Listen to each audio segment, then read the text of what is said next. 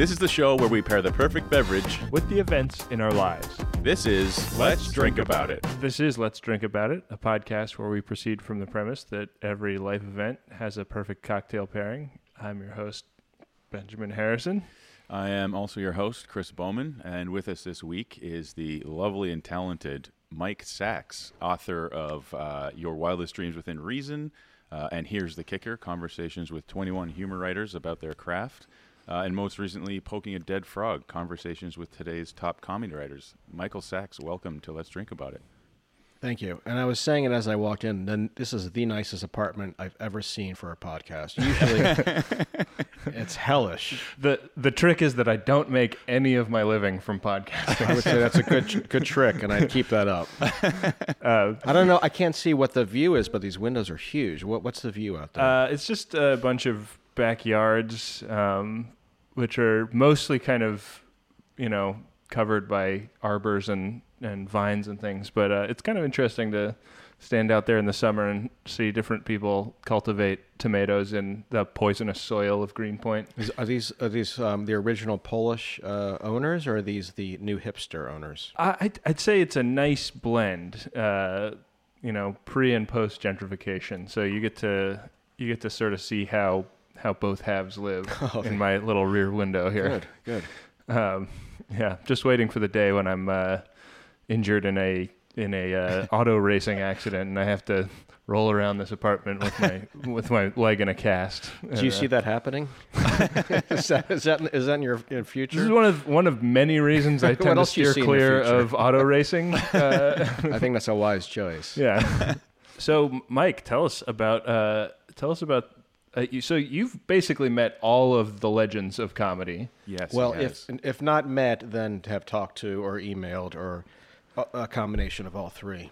Gotcha. So, so do some of these interviews you do remotely?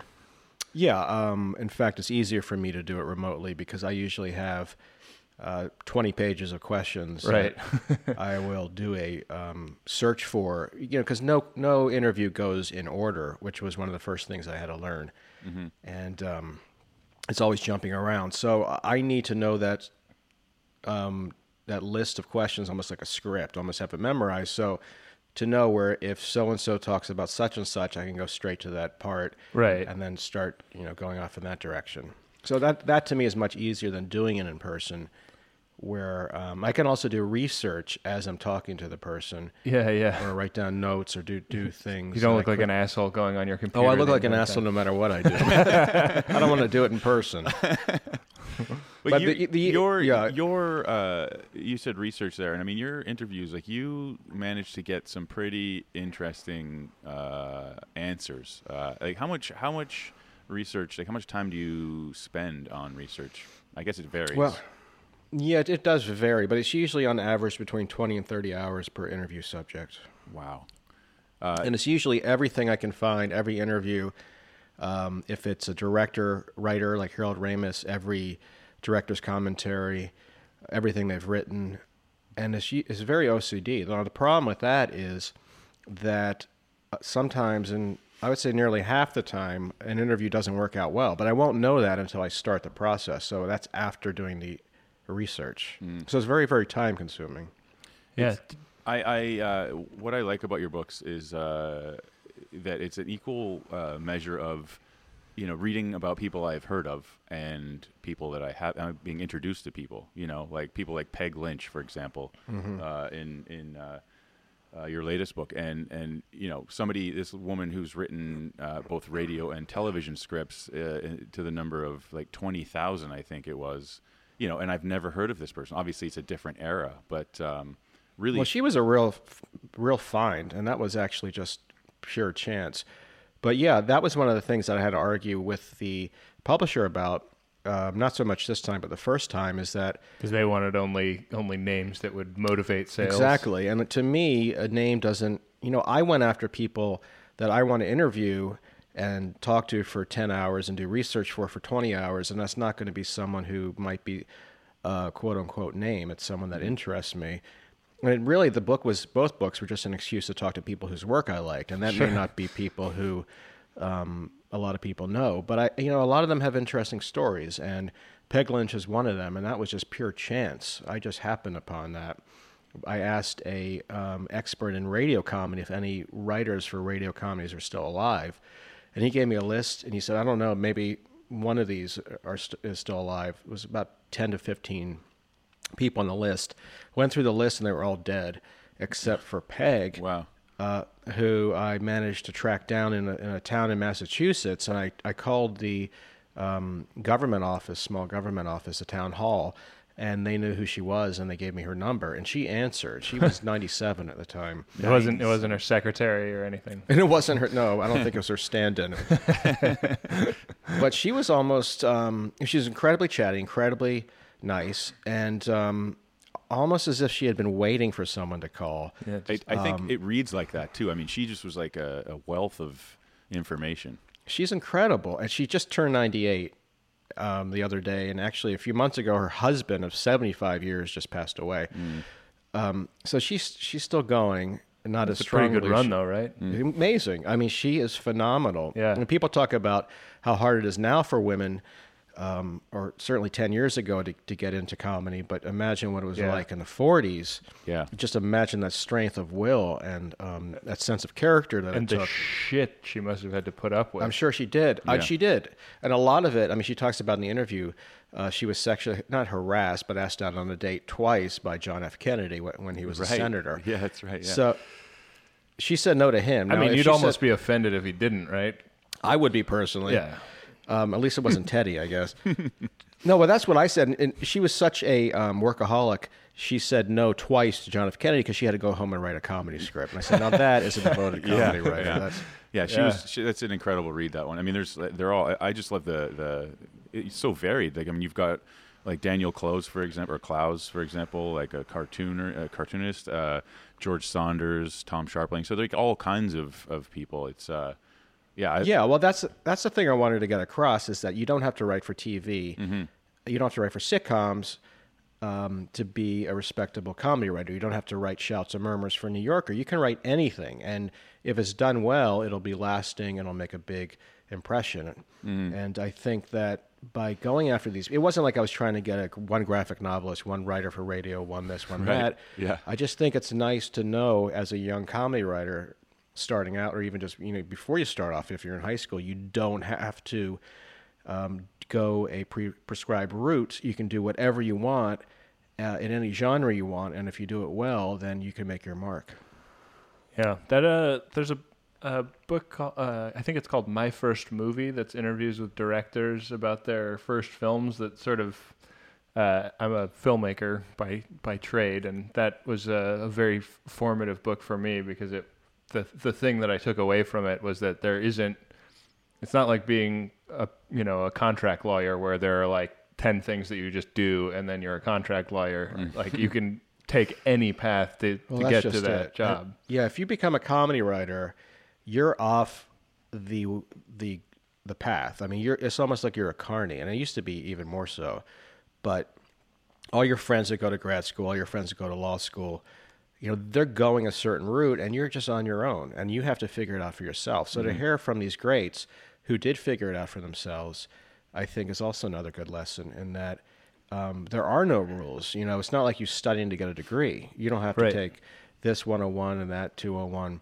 you just have to do it and figure it out for yourself, which makes it harder, but it also makes it more exciting. You're going to have a more exciting life than your friend back in Maryland who is working temp off of I-270.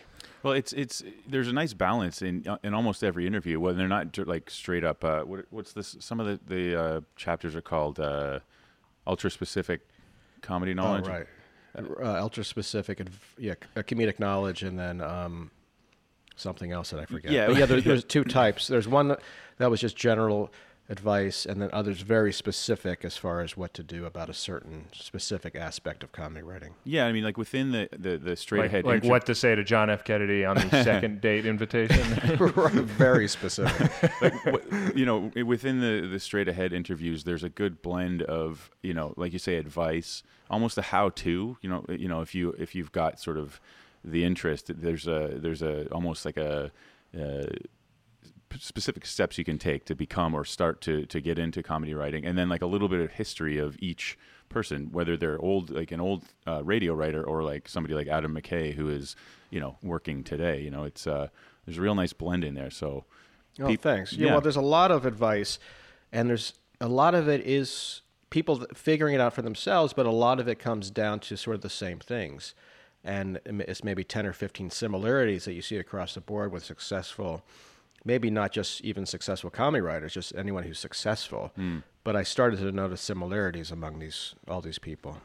Oh man! I, I, he- uh, one last thing, but the Carol Kolb interview is like it's a pretty heavy interview. It starts off pretty heavy, you know. I mean, she's the, I guess, former Onion writer, but um, you you open that interview with, you know, how, like, did you have a happy childhood or something? And it was just right off the bat, like, no, I did not. You know, it's just like it was very like sort of dour. I mean, I think she kind of apologizes at some point, but uh, it was a great Well, interview.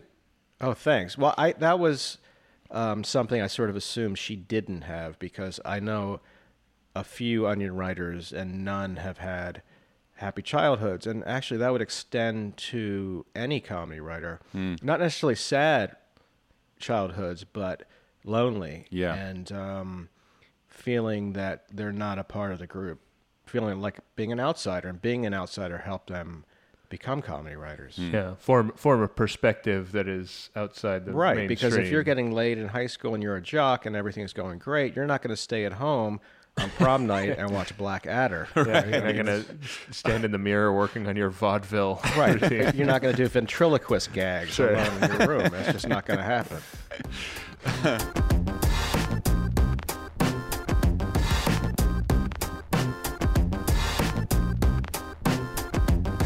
Uh, Chris, what's uh, what's the latest for you? Well, this week I'm feeling a little more Scrooge than Cratchit.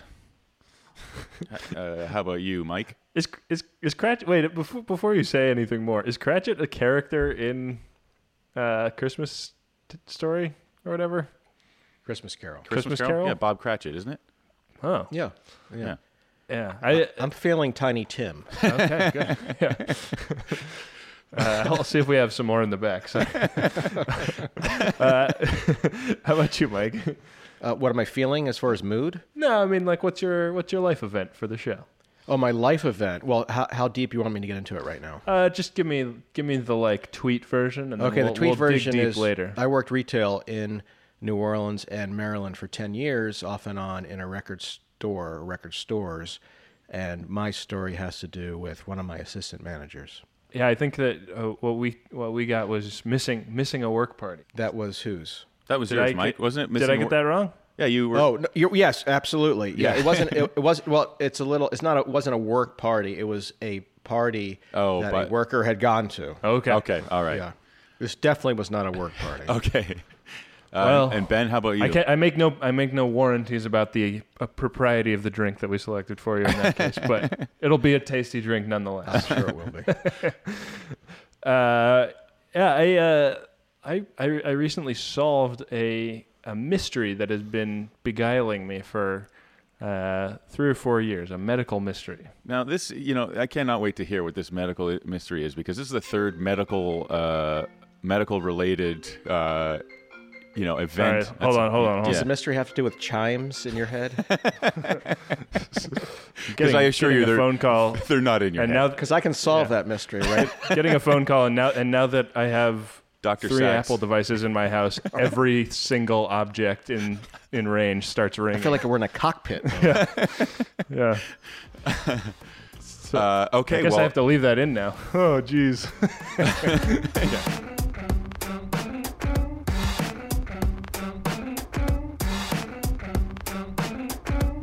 Mike, for you, uh, we're going to be making a cocktail that is a new fave of mine. It's called the Industry Sour. Okay. Oh, good. I like that. Uh, it's an ounce of Fernet Branca, an ounce of green chartreuse, an ounce of lime juice, and an ounce of simple syrup. It's shaken on ice and strained into a chilled cocktail glass. Sounds fantastic. What's it called? It's called the Industry Sour, and I think it's called that because it's all like cocktail industry ingredients. No, that's great. I like that. but uh, I it, it uh, I don't know. I've been sort of looking for an excuse, and and uh, your your event seemed to seemed to fit the bill. All right. I don't know why, but that's good. Well, you know, a lot of these uh, associations are very thin. I should have told you before I came over. I only drink alcoholic drinks involving Fresca. Oh shit! Yeah. Or, right. or Mr. Pibb. Okay, I'm gonna run down to the bodega, and uh, when we come back, Uh, ben, for you, um, I'm going to give you a little expl- explanation here. Um, this drink comes from a place called the Criterion Restaurant in um, uh, the Piccadilly in London. And uh, Sir Arthur Conan Doyle actually imagined uh, the meeting of Dr. Watson and Sherlock Holmes taking place at this bar. So whoa, uh, that's the uh, that's the mystery portion of the drink because the, the drink is called Angel Face, which uh, it doesn't sound as appropriate, but um, it's three quarter ounces of dry gin. I mean, it's appropriate to me no matter what, right? well, in the past, uh, medical oddities have involved your face, so Yeah, you that's know, true. Um, Uh, this this one is about as far from my face as we can get, but okay, I'll take it. All right, tip tip of your toe, got it. Uh, three quarter ounces of dry gin. They recommend Plymouth. Uh, three quarter ounces of apricot brandy and three quarter ounces of Calvados. Um, you just uh, it says shake, but then somebody recommended this being stirred. Uh, so stir well and strain into a cocktail glass. Yeah, this looks like a stir Yeah. to me as well. hmm You know, I think that uh, the big the big distinction for staking, shaking versus stirring is shaking's like a little less annoying and also really good for combining ingredients of different viscosities, like Mhm. egg yolks and booze, for example. hmm Uh, but stirring is really good if you don't want little flecks of ice and uh, whatnot in your in your beverage, and less it it aerates it less, I think, too. You guys are good. Oh, I just watched a little messing video about around. This shaking is no versus shtick. stirring. This guy is talking uh, Yeah. specs. And are you forgetting something, Ben? Uh, I am, yeah. I uh, I picked out a, a cocktail for you, Chris, called the Angry Balls cocktail. yes, you did. Uh, oh boy. this is two ounces of Fireball whiskey, uh, four ounces of hard apple cider, a slice of apple, cinnamon sticks, and ground cinnamon. So Well, I'm glad you didn't choose that for me. I hate every ingredient. I, d- Uh, I- the only bottle of Fireball uh, I could find was the biggest bottle of Fireball I Oh, could find. no. So Oh. I'm gonna just be December's gonna be a disgusting blur. I think I'm just gonna have to get rid I of uh, it. I forgot to write it down, but uh, when Jordan Morris was in town last, uh, we went out bar hopping, and we wound up in a bar that had a drink that included Fireball and like Jägermeister and like three other things that make up make terrible shots Yeah. that people do, and they'd like figured out a way to make them into a cool cocktail. Um, but that's like the only other thing that I can think of that Fireball This would be good for. This bottle is Do you choose big. these at random, or is this this is? Uh, well, I I don't know. I was picturing the the ball ornaments on the Christmas tree. So, Oh, okay. All right. uh, and Chris is angry at them. so uh, you're gonna put the whiskey and cinnamon sticks and in and the cider in a glass with ice and stir it gently. Uh, top it with the apple slice and then sprinkle the slice with a little bit of ground cinnamon. Uh, All right. All right. Just so it looks real nice.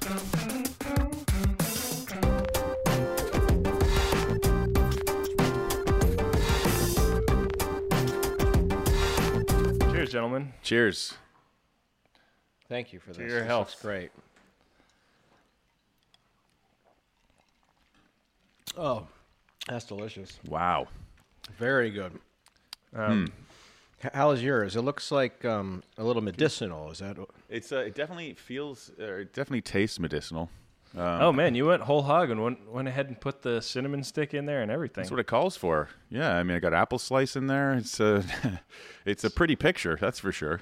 I have a confession to make about that drink. Uh, I oh, found- here, I always, found- always a confession with these drinks. what'd you do to it? well, I found that recipe in two different places. Here comes and, a Bill Cosby story. Yeah, and one was like, Yeah. I I'm uh, not going to end up in my underwear over the toilet in two hours. Oh no! no, but your drink might. Sorry. uh, yeah, you'll be very confused tomorrow about what happened this evening. But uh, uh, no, I found I found roughly the same recipe twice, but with two different names. So I picked the slightly nicer recipe and the slightly funnier name. Okay. Son of a bitch. So what what was the uh, what was the other name? I don't know. It was like the Shit fuck. Cavendish house house punch or Spicy something. Yeah, fuck. exactly. Yes. Uh, well, uh, yeah. Um, well, thanks for the augmentation. I don't know if it's Now, how is your drink? Uh, um, it looks good, but it's a bit simple. This is a simple drink. It's um, maybe a little sweeter. I think maybe what I should have done, because I, opted for Calvados and not Applejack, and I feel like maybe I should have gone Applejack because I don't think that's quite as as sweet as uh, as Calvados is. But That's- it's uh, it's it's it's a nice it's a nice beverage. I'm not not complaining. That's three times in two shows that we've uh, had a recipe that calls for Applejack. The one I couldn't it? do because I can't. Yeah, because I I could. Oh you- yeah, I couldn't get Applejack up here because you know Canada and uh, I think that's a pretty classically American spirit, actually. hmm, well uh, in that it's an organic cigarette. Applejack was a character in Bottle Rocket.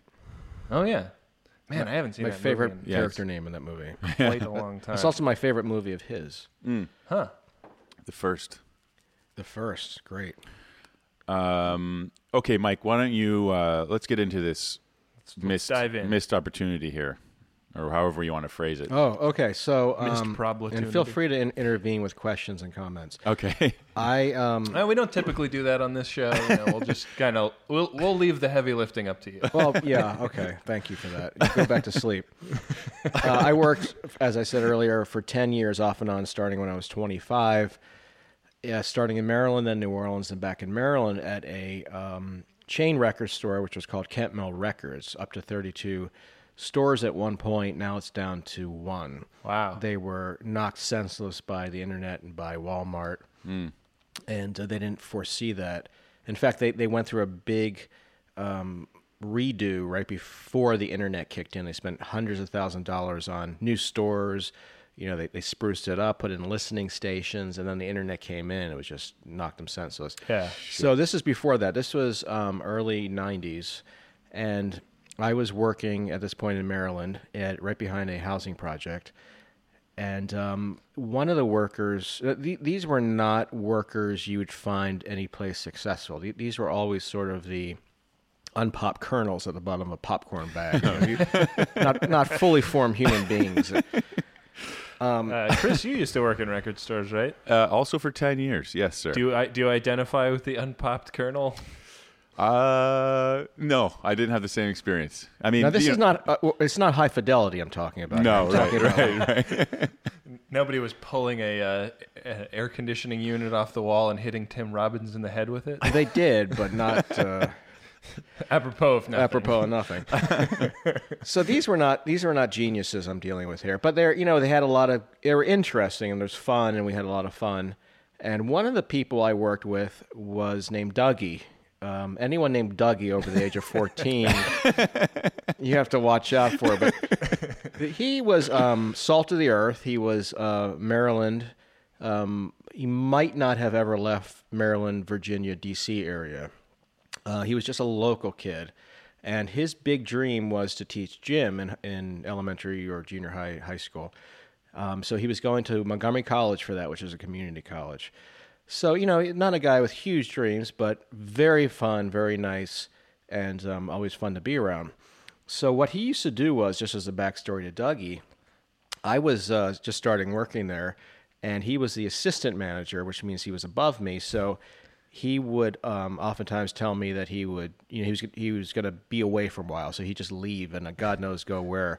Or Study, study physical education, right? right, I, I love a guy with a nice, modest aspiration. well, I mean, Refreshing. it is refreshing. I mean, he was just a happy, sweet guy who just wanted to teach kids gym. I mean, he was just a good, good guy. So what he used to do too is he used to go into the back room and disappear um, at- for you know 20, 30 minutes and close the door, which no one else would do. so I said to him one day, Dougie, what's what goes on back there? he says, Well, I'll tell you what I do. And he he brought me back there, and he had a stack of CDs, and he opened the back door leading out. I said, well, "What are you doing?" He says, "Well, what I do is I have women um, come in, they come in the back door, they give me a blowjob, then I give them a CD. Now this time it was usually the soundtrack to the Bodyguard or the first Pearl Jam album. So right, beca- because these women are romantics. right. They- these are some Maryland romantics we're talking about. Um, I don't know if you've ever seen um, par- uh, heavy metal parking lot. Yeah. Well, that's the type of clientele I'm talking about. That's where I Wow. grew up. I mean, that's where I used to go to um, the Capitol Center, not to that specific show, thank God, but to any other show. Um, so this is a guy who, who was a bit of a character. And another backstory about uh, Dougie, he decided because he was going to be a PE teacher, he wanted to go healthy. And all he ate was anything that was wrapped in plastic that came from another state or another country. so he decided one day to eat a salad. Um, and he ate the salad. About an hour later, he was literally rolling on the ground, grabbing at his stomach. His system didn't know what hit it. No, he screaming he would never eat anything natural again. I mean, he was. Yeah. I had to take over as the, the assistant manager role. That was like Lyndon Johnson after Kennedy was shot, and just as important. So, um, all right. So one day, Dougie says to me, um, "I'm going to a party in Potomac, which is where I was living in Maryland." He said, "You want to come?" And um, for whatever reason, I said no. I, I don't want to come. Um, I don't know what I was doing. I have no memory of that. So I get into work the next day, and Dougie was supposed to be there. Instead of Dougie was another uh, worker, Kemp Mill record worker, and he said, "You hear what happened to Dougie last night?" I said, "No," and he said, "Dougie was uh, shot in the back and murdered." Uh, what happened was, he went to this party with two of his friends, and Dougie, being the sweet guy that he is, took it upon himself to defend a woman who he thought was being treated not well Wow. and the guy whose party it was holed himself up in his bedroom. This was the guy who was treating the woman poorly, and Dougie went in there with two of his friends, and um, he took the shotgun and shot them all dead. So it was a triple Wow. murder. Are you kidding? No, This at is a this joke. party that That's no, no. unbelievable. This is- God. it bec- This is pre-internet, and I, I tried looking it up, and you can find it online um, if you look up his, his name. But it was pre-internet, so it wasn't that big a news story. But the worst part about, I mean, as if that wasn't the worst part, the son of a bitch got only five years. Because Holy Dougie Michael. didn't come from a rich family; he couldn't afford lawyers Ugh. to go after this guy, and this guy was kind of rich, so Oh he my got five years for for um, manslaughter. So this guy's people- walking around. Oh, right he's now. out. He's been out since the mid '90s. Holy Ugh. shit. Yeah, Mike, But I gotta anyway, say, I gotta say, uh, I had different visions of how this story was going to end. Uh, missing, I thought Yeah. like, originally thought it was that you didn't go to a party and you missed out on some crazy times. But uh, holy shit, that is crazy. But Yeah. Bullet literally dodged. I mean, literally, literally died. Now, that's not to say I would have been the hero and, and in this guy's room defending the woman. In fact, I can tell you that I would have been by the Rice Chex Bowl. I wouldn't have been anywhere near this situation. But you do know, you know for a fact that there were rice Chex at this party, or Um, you I- just kind of aspire that there were? I just dream about this party, and I, the only thing I dream about are the rice. Is the rice Chex? Bizarrely, I don't know why. but yeah, I wouldn't have been the hero. But you know, Every was- time I have a true crime dream, it's about adjacent snacks. right. Right. The Manson slaughter was not the Manson slaughter. You're just eating M and M's off to the yeah, side. exactly. Right. uh, specifically peanut. Right. Peanut M and M's. Anyway, that's my uh, story. So that that wasn't a work office party per se. That was a um, work Yeah. affiliated. yeah, right. Boy. Wow.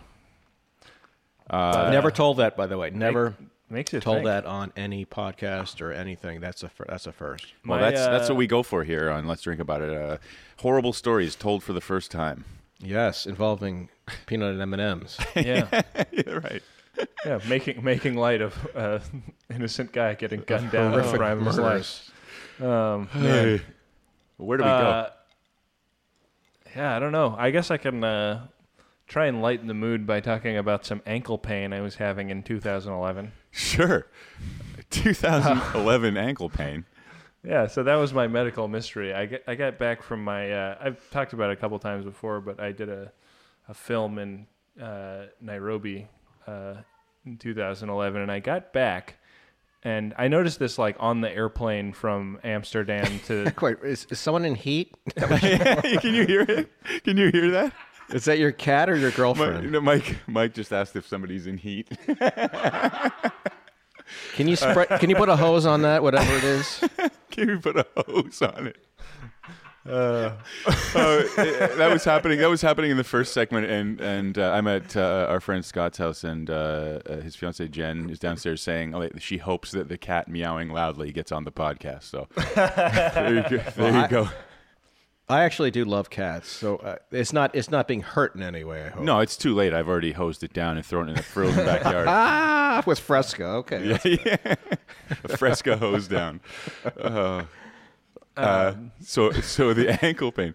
The Yeah, ankle so I, pain. I noticed I noticed on the airplane that my ankles were hurting, and by the time I woke up the morning after Oh. my trip, I was basically unable to walk, I know where you're going with this. and I couldn't walk for about two weeks. Like I was able in week two to like hobble very slowly. Like I I Before you diagnose this, I want to I want to give. My Oh, you're gonna give your but yeah, guess? Go, yeah, Okay. go ahead. uh, I, I would, you know, I would go very slowly to, to the coffee shop in the morning and come back and feel like, you know, maybe I was making progress. And I was uninsured at the time, so I didn't have any uh, medical recourse available to me. And it seemed like such a mysterious thing that I was like, did I sprain my ankles both and not remember doing it. Like I was in Amsterdam for 30 hours and there's definitely parts of that that I don't remember super clearly. Like,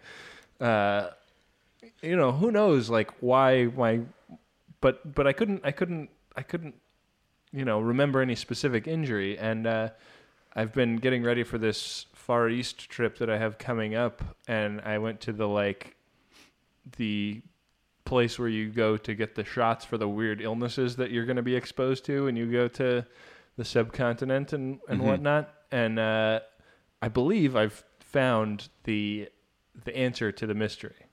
So you have a guess. well, I was going to say thrombosis, Thrombosis. which is when you sit too long on an airplane, and Oh, that's interesting. that happened to that happens to politicians who fly a lot. Right. And and I feel like maybe that would have I I I'd considered that, but it, it lasted for such a long time and it was so specifically my ankles. It didn't have anything to do with the rest of my legs.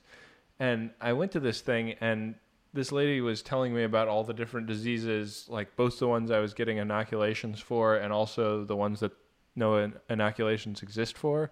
And it's basically like there's basically like six things that nobody can do anything about, like the I don't I don't remember which letter it is, but the real bad hepatitis and a few Mhm. other things. And then there's kind of a laundry list of other like minor third world illnesses that uh and and one of them just leapt off the page at me because it had a funny name. It was called chikungunya.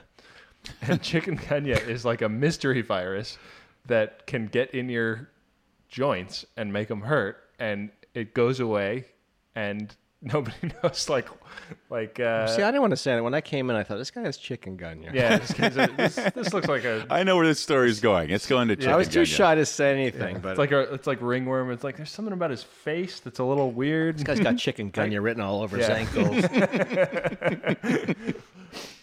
uh, something angelic about his face, uh, but, but weird about his ankles. Um, but yeah, so it was a it was a real relief because I was like, oh, now I know why my ankles were hurt. Maybe How do you catch chikungunya? I think it is a mosquito transmissible illness, and Weird. uh, I was in parts of Kenya Jersey. that are not malarial, but there were shit tons of mosquitoes. Like I would go into the bathroom in the apartment that we were staying in and just like spend 20 minutes before peeing, killing all An of the- indoor uh, indoor bathroom killing mosquitoes. Yeah. Oh, that's not good. No, that's It was- terrible. That's a nightmare. It was like I was like completely blown away by the, No, the I get level nervous just hearing that. Mm. mosquito-ness that was going on in uh, in Nairobi. But not malarial mosquitoes, but chikungunya-y. Uh, so, That's the uh, best chikungunya story I've ever heard. Oh, I'm, glad- I'm glad to hear that, Mike that was good. yeah, I, I, you know, I it, it only occurred to me recently to tell the chikungunya story on air, and I'm I'm glad to hear that you Have you told your fiance you have chikungunya? I I've been I've been withholding that information because I Oh, don't. It's I don't- embarrassing. Yeah, I mean, You didn't put that on OK Cupid. oh. uh, I actually put it on a resume one time and was a nine Resume under interests. uh, uh, hobbies, chikungunya, chicken gunya having. So does it? It just disappears? Like it just goes away? Chicken gun. Yeah, I think your system gets rid of it That's eventually. amazing. So if it didn't just disappear, you would still be suffering from it because you would have no idea what it was. Yeah, I mean, I guess, uh, I guess if it had persisted for more than a couple of months, I might have sucked it up and gone to. if it persisted for, for more than forty eight hours, you'd have to go see a doctor or whatever. No, that. I let it. I let it go for two weeks, and and Rachel was pissed. She was like, "You need to see a doctor. Your fucking feet are injured somehow, and you don't even know how." Like, Were you hobbling around like like a newly born deer, or something? It was like a fawn, just with the ankles in and just. uh, you know, no, I was just mostly staying in bed and having her bring me cheesesteaks and whatnot. you. Mm, that's pretty. You didn't never had chicken gun, you didn't. You just wanted her to get you some cheesesteak. It's uh, one of the most Real chicken gun ya. one of the most hedonistic and elaborate ruses I've ever, I've ever. Nicely done. Yeah. Oh man, it's. Uh, I gotta. I gotta remember that one. I gotta use that. Well, Chris, talk to me about being a Scrooge. Well, look, I like the holiday season. Okay, I like the holiday season. What I don't Yeah, like. look at you. You're in a festive shirt. yeah. Hey, it's my uh, Christmas plaid I'm wearing right now. Very nice. a little early. Um, but you know, it's it's. I think it's more that. Hey, it's December. I'd, I'd say it's not early. It's it's Christmas season. Well, I think halfway through uh, halfway through October, some stores, some eager stores, take it upon themselves to start decorating for a holiday that's six weeks away, right? Sure. And then, of course, Hard uh, to blame them, though. Their businesses are very seasonal, and Sure, they uh, sure. know, um, I I mean, I- they're what I worried about them lean months. You know what I'm saying? Did I say halfway through October? I mean, it's like probably early November, I suppose, is when they start. So you know, uh, borderline seven weeks, and uh, Sure. It's the music. I think that's more than anything. It's the music and Yeah. and, and the uh, the decorations uh, everywhere you go. That's um, I don't know. It's just a little intense, you know. And it's ter- It's often terrible. It's uh, rest of the year you've got to put up with. Um, uh, whatever top 40 garbage uh, that stores like trying to get you amped they, you know they try to get you amped up to buy all the stuff they're selling and uh, Bob Marley dance remix. And whatnot. exactly right If you're lucky, Bob Marley dance remix. yeah, right. Uh, and then it's like, uh, you know, if I hear what's that Mariah Carey Christmas Carol again, oh, uh, all I, all I want for Christmas. I, I I don't know what I'll do. I cannot be held responsible for what is going to happen when I hear it because I know between now and and Christmas I'm going to hear it another thirty times. But Well, my my uh, my beautiful Jewish fiance Rachel loves that song deeply. So I mean, most people Sorry, do. buddy. A lot of people do. Well, do. here's the th- a lot of Jews love Christmas. uh, Me being one of them, I, I love Christmas. Love it. now, Yeah. now you love. it's a, it's a sweet just- holiday. Yeah, I mean, I think it's a great holiday, and I, I no, I don't love the commercial aspects of it, like what you're saying. It drives me crazy. But yeah, you know, with a tree and a nice meal and being with your family, yeah, and it's great. absolutely. I love it. See, that's the, The thing. Reason for the season part of the holiday. Ex- exactly. Um, it's hard to shit on Christmas because it's a really nice time of year and people are in good spirits and uh, you know working in a bar it's like a really great time you know it's a really great time of year because people are just happy and the hol- like the time off work is coming up and you know the, the mood is just lighter it is Yeah. it's the rest of it that uh, it's the cramming it down your throat that really you know gets Right. me commercialization, hijacking of Christmas. exactly I was right. in I was in a vintage furniture store this weekend, and I guess maybe maybe because of the week, the particular weekend it was was the uh, whole uh, Black Friday bleeding into Cyber Monday with a stopover on Small Business Saturday. right right Uh, uh, but uh, I was in like a vintage furniture store and they were playing like the you know they were pumping out the Christmas jams and I was like, it this is this is a store that's like on the fourth floor of a industrial warehouse building that has like dance studios and tech startups in it. Mhm. It's like like you are not you know high street retail here. You don't need to be Yeah, you like can play whatever the blowing hell it up you everybody's ass. Just yeah, put on the fucking Mumford and Sons that you would have on otherwise. Nobody's gonna complain. Like. A Bon Iver. and, and uh, yeah, it, it did feel a little weird and out of place. That's a pet peeve of mine in general. uh, Not only stores but restaurants that play awful, awful music. Yeah. yeah And e- either it- it's it's holiday like you were talking about, or too poppy, or even too extreme progressive alternative, which is not even good alternative. It's just the crap that you would see, you know, listed in the top ten alternative in Rolling Stone or Right. something. You know, Mike, for a quick a quick second there, when you said too poppy, I I heard too pocky, uh, you know, as in Tupac, and uh, that, there's also Tupac's that. not necessarily great. I hate the dining Tupac room music, holiday you know? songs. Yeah, when that guy had came out with that Yeah, holiday a- album, a very thug-like life Christmas the, was po- uh, the, the posthumous probably not his album. best work. Yeah. his Hanukkah song was good. The Hanukkah you give little infants fucks everyone. Mike, let me ask you something. Uh, Uh, you were in retail for ten years. You said now Christmas. Christmas is the Mm-hmm. Crazy. worst. It's the worst. Crazy. And were you in a, were you in a mall or were you in like a, a independent like like Well, store? this store would, was never in indoor malls; it was always strip malls. okay. So it'd be the strip malls outside of the uh, bigger malls. Yeah. Yeah, but Christmas was insane, and um, I don't think people realize what it is like to work in a store. Uh, You know, I was treated, and I think, and I may even do this myself. Or I try not to do it myself now. I try not to treat w- store workers as white noise. You know, I try to talk to them Right. and right. treat them with respect. But when, especially around Christmas, you're treated as if you don't exist, as if you're the barrier between them and what they need. Right. And if there's any holdup, it's your fault. And Yeah. that's times, uh, you know, hundreds of people a day. You know, sometimes the line would snake out the door, yeah. which Yeah. was uh, crazy. But I don't think people in the non, you know, the retail world is an alternate reality. It's like living in Narnia. People who don't work it don't know what it's like. yeah.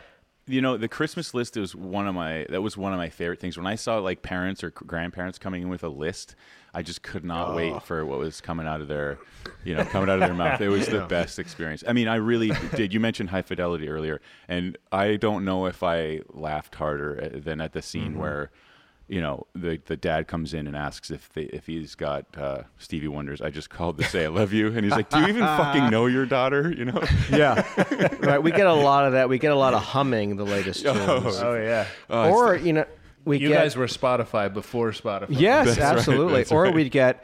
I have a 12 year old niece. What was she like? And that was a big. What one. is yeah exactly what's hot right now it's like well uh, i am not the proper i am not the proper gauge I had one guy come in once and he said, I want, uh, I forget how many it was, say 15, of the hottest alternative CDs. so I spent, you know, like an hour with him putting it down. He's picking one out and replacing it. It had to be 15. All right. So he goes back, came, comes back a week later. He's returning all of them. He doesn't like one of them. and this was like the, you know, sure the this wasn't Pixies like Doolittle. Bateman, like he had a hot date with a hooker coming up. He did come in bloodied. I'm not quite sure why. Got to go return some CDs. But you're there's saying- a real us versus them attitude. When you work retail, it's it's us versus anyone who walks in that door. like look retail will beat the holiday snot out of you every year it will it'll just bleed you dry of any kind of enthusiasm. I mean it, and it doesn't start that way because there is a good energy as i say like almost anywhere you go around the holidays. And then slowly and it is it's age i think too. And you know you just become jaded working in retail for 10 years that's for sure. Absolutely, you but sort I, of wonder what the hell is going on in the minds of those people that start those Christmas paraphernalia stores that are open year round. yeah well, I uh, yeah, I would wonder regardless. Like Chris, Christmas Village or Yeah. yeah Oh man, you're a real glutton for punishment.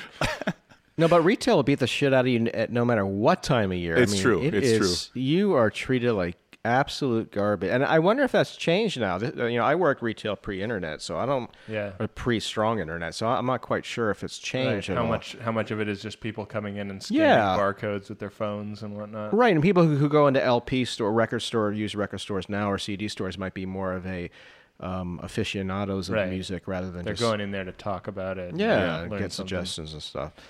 But I, I'd actually recommend. You know, I hear people complain at my job all the time, and on other nice jobs about how bad it is. Like you work retail ten years, and then you come and complain because I tell you what. It, once you do that, it's it's like um, you've been in the shit, and you know what it's, how bad it can get. you got the ring of fire. Yeah. Yeah. retail and service industry i think those two things are they can be pretty tough Yeah. i mean they can be great You too could, but you could really tell the difference between somebody who's worked in a restaurant and someone not by the level of Absolutely. respect they show the server. Absolutely, Yeah. and it really pisses me off when someone is not respectful of a server or bartender or a retail person. It's like Yeah. you, you have not worked that job. You have no idea what it's like to show up at ten in the morning and Yeah. be paid six bucks, seven bucks an hour to be treated like shit. I you have to kill with kindness the people who are treating you like garbage. Yeah, yeah. Oh, I mean, I was lucky to work in an independent store, and we had the uh, we had the support of the owner of the store, and uh, so if you know, we would be nice and and to a point, and and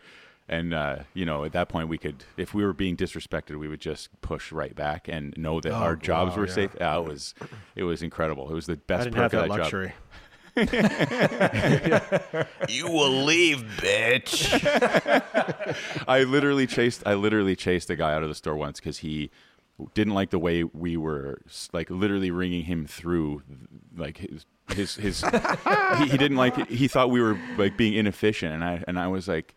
What? And I followed him out of the store, and I actually like it was. It was actually in hindsight, it's embarrassing, but it was so thrilling at the time. I was like, you know, this guy who like clearly dyed his mustache and like his comb over. I was like pointing, like he's walking to his car, and I'm like, "You're a fucking asshole! Get the fuck out of here!" And and I said like, "You go ahead." I'm like, "You go ahead and call head office and tell, tell him I fucking sent you." You know, it was so And then righteous. the title of the indie film came up on screen. yeah, yeah, the, it was so righteous. It was so embarrassing, but like it, you know, made a spectacle. But it was. uh That's very unlike Canada to do that, right? Oh man, just push us far enough. You know what I mean? Just push us far enough.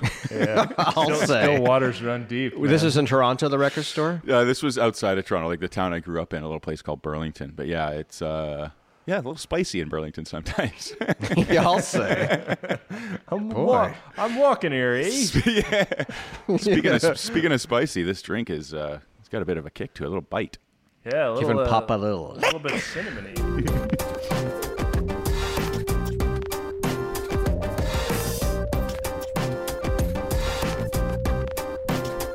Well, speaking of cinnamon, uh, we had a drink request come in Wait, this is live. uh, via the Twitter. It, it earlier live. today. I'm. Ser- I mean, this is live. Yeah, well, I mean, it's edited to tape. Okay. But, uh, Yeah, it's, it's not live. Uh, but it's uh, live in the way that uh, it's not live at all. yeah. Where am I? What am I doing here? we asked ourselves that every episode. Uh, Twitter user at Donuts and Bolts Hmm. uh, said, "Hey, I'm inaugurating a new desert balcony with a large tropical brunch. Left a drink recommendation for the event."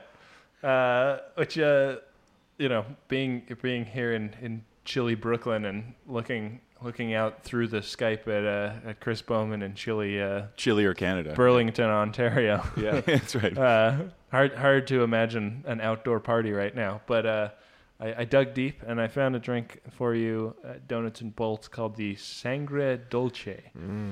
Uh, This is an ounce and three quarters of mezcal, one ounce of blood orange juice, fresh please, uh, quarter ounce of cinnamon syrup, and a quarter ounce of, of Fernet Branca. So tying re- uh, ingredients from two of today's cocktails count them. in- Count them. into this drink.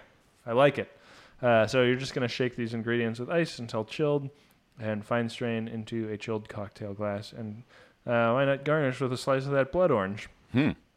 Uh, it- and uh, so cinnamon syrup. Uh, I think we've done this before, but anytime There's a you're making dog s- there too. yeah, yeah, there is a little dog there, menagerie too. over there at uh, Scott Doctor Anderson's house. Doolittle over Yeah, there. if you listen carefully, you'll, he- it's, it's a, there's a parrot here somewhere. I think. to make cinnamon syrup, uh, like most syrups, just uh, bust up some cinnamon sticks, throw them in the bottom of a saucepan with uh, a two to one ratio of sugar to water. Bring that to a boil and then let it simmer for 20 minutes or so uh, to just draw some of that cinnamon flavor out. And then strain out the cinnamon sticks and allow that to cool before you put it in the drink. And uh, I think cinnamon syrup is a cool thing to have around. Mm, yeah. Where's this guy located? I imagine he must be some some southwestern location. Mm-hmm. Let's see if his uh, let's see if his Twitter says Phoenix maybe. Oh, Mm. I would, or I'm gonna Florida, southern Phoenix. Florida. oh yeah, you could. But he You were- said desert, right? Yeah. Are there Oh, deserts okay. in Florida? No, Mm-mm. swamp. Nah, he's not telling us. He's got no information here. Well- good for him. I hope you enjoy that drink. If you make it, please uh, take a pic and send it to us. Enjoy your brunch. I hope we didn't miss it by a lot of weeks because we're pre-taping well, well in advance. Oh, that's true. I, for, I keep forgetting about that part. This is really not live. This is the first. Oh, when's this going live? this will this will be not this week, but next. So the, I guess uh, the 11th? Here, We should tell the audience this is August 28th, 2013. Yeah.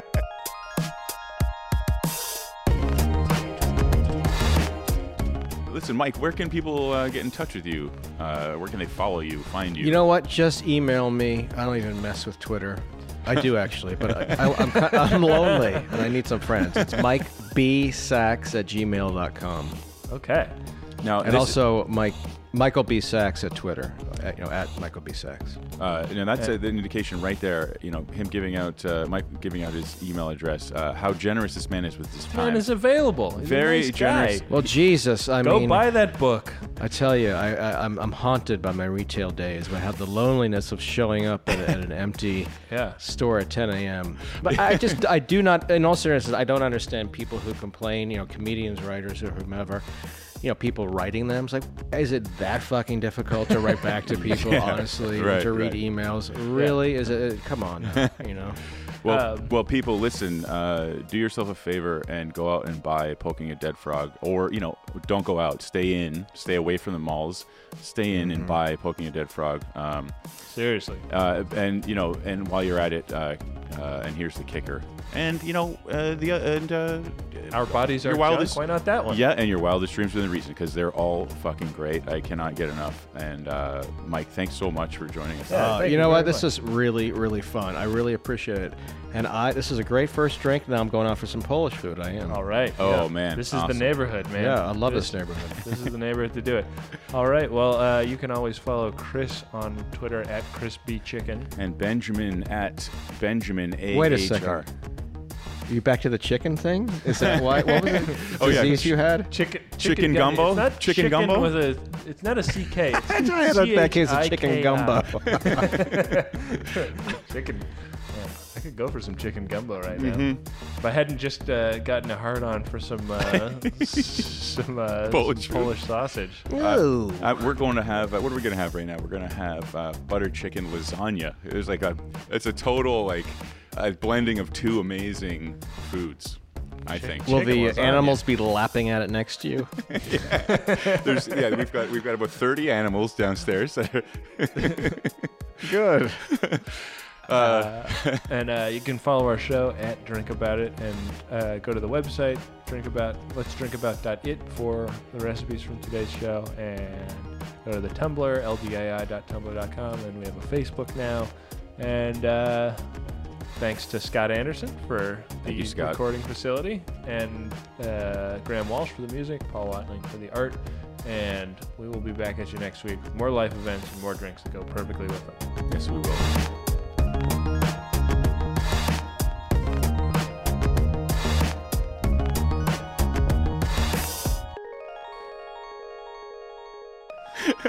I think we. Do, I, I I I got a feeling we're doing pretty good in terms of guessing what everything's like weather-wise, and uh, Sure, sure. Yeah, Yeah, yeah. We've done done a good job of forecasting our our, our uh, mood surrounding the holidays. And, sure, yeah, yeah. uh, Uh, okay, well, I mean, I, I mean, uh, uh, easier though than the time we sent an episode into the past, right? well, yeah, way easier Because than that. because you know, like hindsight twenty twenty, but time travel not so easy.